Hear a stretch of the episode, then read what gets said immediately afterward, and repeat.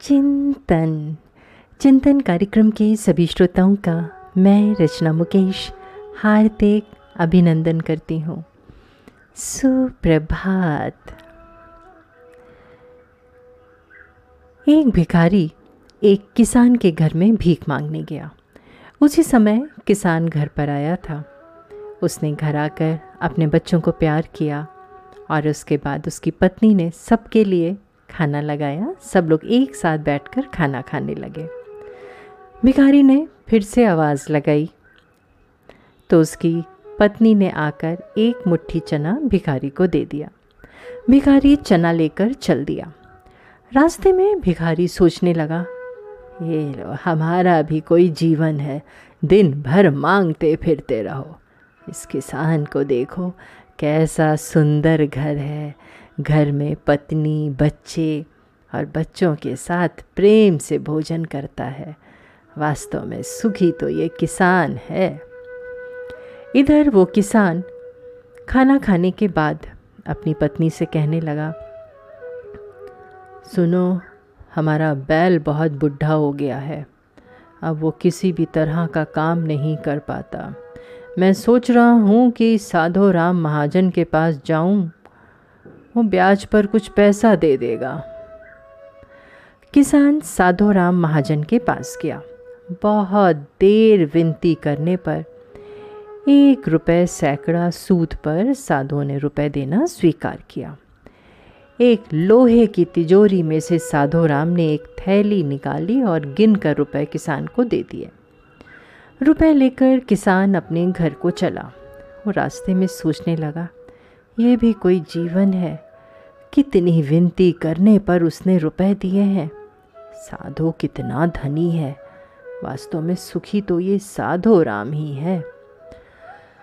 साधो राम छोटी सी दुकान चलाता था। वो एक बड़ी दुकान से कपड़े लाता था और उसे बेचता था। एक दिन साधो राम कपड़े लेने सेठ पृथ्वीचंद की दुकान पर बैठा ही था। इतनी देर में कई तार आए।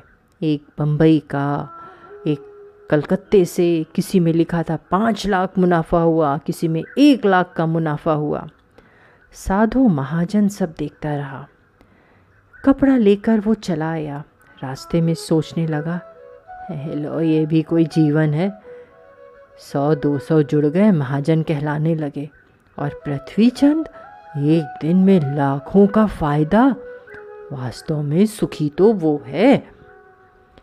उधर पृथ्वीचंद बैठा ही था।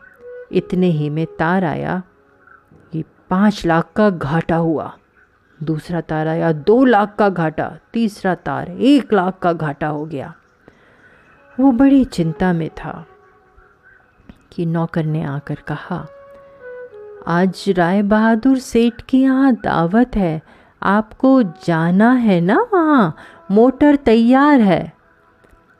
पृथ्वीचंद मोटर पर चढ़कर राय बहादुर की कोठी पर चले गए। वहाँ पर सोने चांदी की कुर्सियाँ पड़ी हुई थी। राय बहादुर जी कलेक्टर, कमिश्नर से हाथ मिला रहे थे।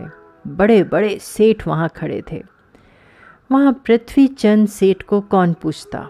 वो भी एक कुर्सी पर जाकर बैठ गए। पृथ्वीचंद अपनी मोटर में घर लौट रहे थे और रास्ते में सोच रहे थे हमारा भी कोई जीवन है। मुझे व्यापार में घाटा हो गया और ये राय बहादुर का कैसा ठाठ है। लाट साहब उनसे हाथ मिलाते हैं। वास्तव में सुखी तो ये है। दिमाग पर ज़ोर डालने से अचानक राय बहादुर के सिर में दर्द हो गया। एक हाथ और एक पैर हिलना बंद हो गया। हॉस्पिटल में भर्ती हुए और बड़े डॉक्टर उनकी देखरेख करने लगे। वो एक कमरे में लेटे हुए थे। कारोबार की भी बातें याद आ रही थीं, वो चिंता में पड़े हुए थे। तभी खिड़की से उन्होंने झाँक कर नीचे देखा, एक भिखारी हाथ में एक डंडा लिए अपनी मस्ती में जा रहा था। राय बहादुर ने उसे देखा और बोले, वास्तव में सुखी व्यक्ति यही है। इसे ना तो घाटे की चिंता, ना मुनाफे की फ़िक्र। धरती पर कोई सुखी है तो यही भिखारी है। दोस्तों, हम सब एक दूसरे को सुखी समझते हैं, परंतु वास्तव में सुखी वही है जिसके पास आंतरिक शांति और आंतरिक सुकून है। आप चाहे भिखारी हो, चाहे करोड़पति, लेकिन आपके मन में जब तक शांति नहीं है तब तक आपको सुकून नहीं मिल सकता। चिंतन ज़रूर करिएगा। आपका दिन शुभ एवं मंगलमय हो।